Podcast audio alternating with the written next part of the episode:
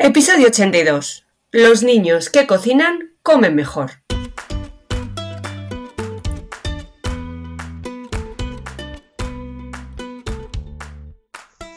Bienvenidos a Los niños que cocinan comen mejor, el podcast de cocina y alimentación equilibrada de la red de escuelas de cocina Kitchen Academy, para padres y madres comprometidos con el poder que tiene aprender a cocinar para llevar una alimentación saludable. Cada semana te hablaremos de forma sencilla de los alimentos y sus nutrientes, de cómo combinarlos para hacerlos más atractivos y, cómo no, de cómo involucrar a los niños y niñas en la cocina del día a día, para que sean artífices de su propia alimentación.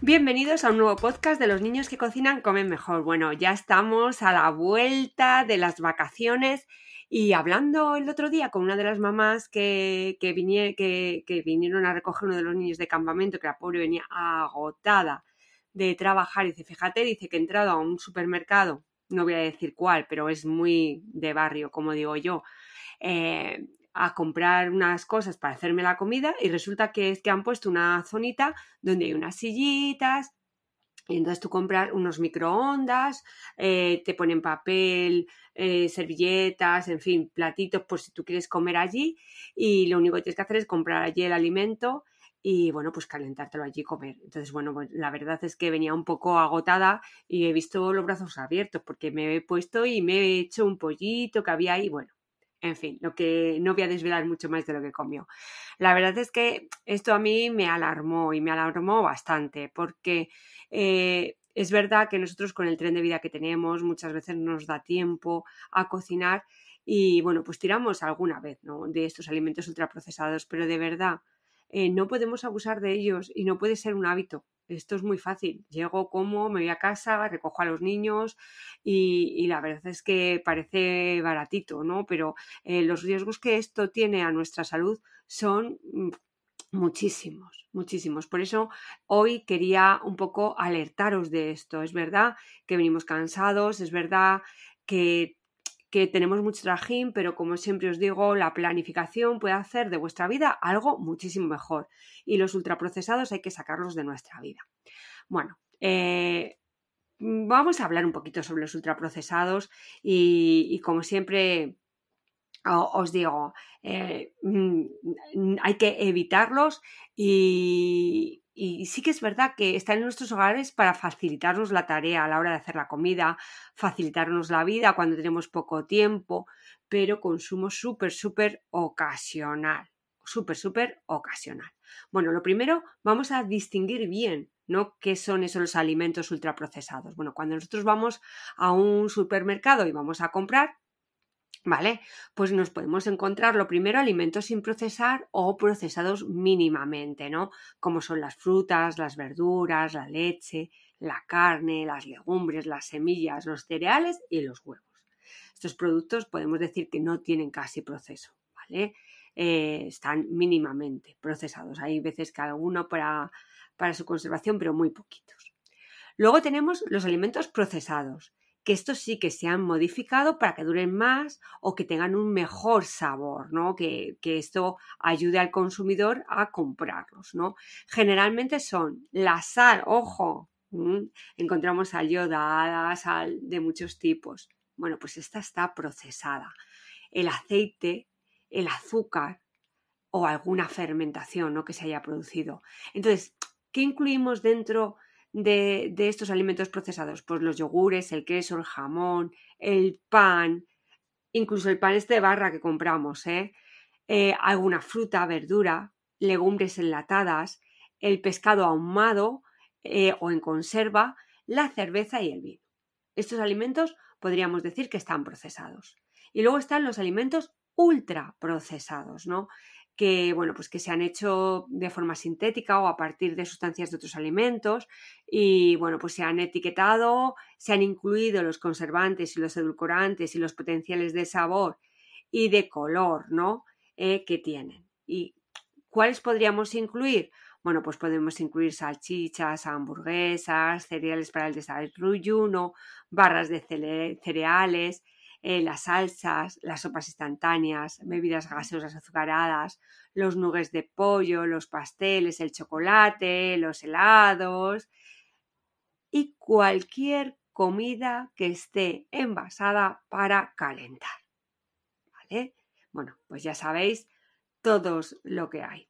Bueno, las características genéricas de cualquier ultraprocesado es que tienen una gran cantidad de calorías y calorías vacías. ¿Por qué calorías vacías o por qué eh, se les dice así? Porque tiene poquísimo nutriente. ¿Y por qué tiene poquísimo nutriente? Porque realmente lo que han hecho ha sido inyectar grasas hidrogenadas o trans, que son malísimas, ya sabéis que se pegan en nuestras venas o arterias, y que realmente lo que hacen es hacer el producto que esté más rico, más apetitoso y además más barato, porque tiene una proporción de nutriente escasísima, y además se les añade mucho azúcar, azúcar que ya sabéis que es el, el, ingrediente eh, que conoce primero el ser humano, que somos capaces de reconocer rápido, rápido, rápido y que nos gusta. Entonces ellos lo saben y lo meten. Además, meten muchísima sal. ¿eh? Y dice sal directa. Bueno, pueden ser productos que lleven sal o que sean salinos, ¿no? Porque es hiperpalatable, son productos hiperpalatables y los vamos a querer consumir. Y también meten muchas harinas y aceites refinados, entonces, además de muchos aditivos. Entonces, ojo, ojo, ojo. Ojo con esto. Mirad, no solamente nos están quitando nutrientes, nos están introduciendo eh, ingredientes hiper palatables que nos gustan, que van a hacer que los queramos consumir, pero además meten muchos aditivos que producen cambios en nuestra microbiótica intestinal. Entonces hay que tener muchísimo, muchísimo cuidado, muchísimo cuidado. Eh, realmente hay muchas investigaciones ya ¿eh? que, están, que intentan relacionar problemas de salud con estos productos ultraprocesados. Ojo, no solamente eh, en, nuestra alimentación, sino también durante el embarazo, y la lactancia. Y además ya se está haciendo, que han hecho un estudio en ABC, bueno, se ha publicado en ABC, aunque este estudio se ha hecho, que, luego os comentaré un poquito, que se han hecho con, con, roedores y ve cómo lo que nosotros comemos durante el embarazo está directamente relacionado con lo que consumen, o sea, con, el, futuro de nuestros niños, ¿no? No solamente mientras que están como feto alimentándose de nosotros, sino luego en su desarrollo posterior. Bien.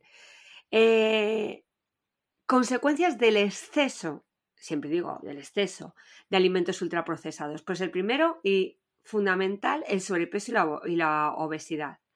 El principal problema del consumo, problema de salud que produce el consumo excesivo de ultraprocesados es el aumento de grasa corporal, ¿vale?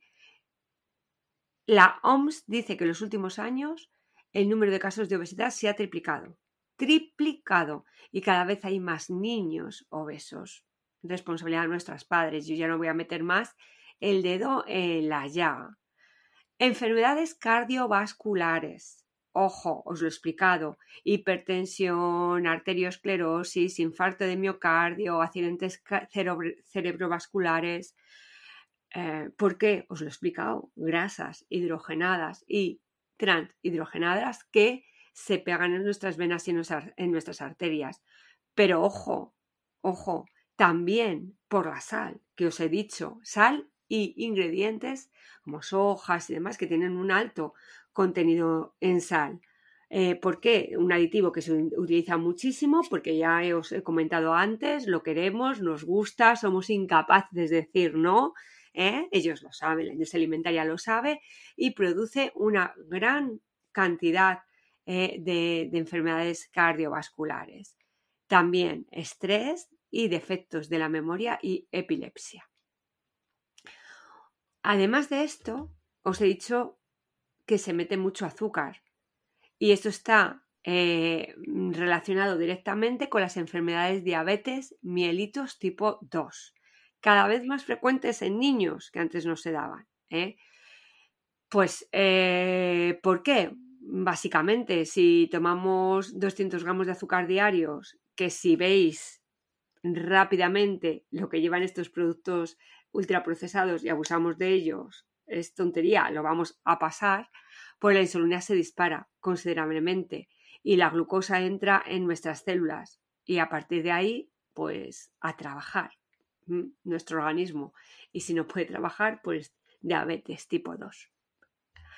En cuanto al colesterol, pues colesterol súper alto. Todos los ultraprocesados tienen, eh, hace que nuestros niveles de colesterol se disparen. Entonces, además, tiene relación con la insulina. Eh, la glucosa forma parte del torrente sanguíneo. Esta se transforma en ácidos grasos y estos ácidos grasos en colesterol. Y estos se acumulan en las arterias en formas de ateromas, que ya lo he explicado en alguna ocasión.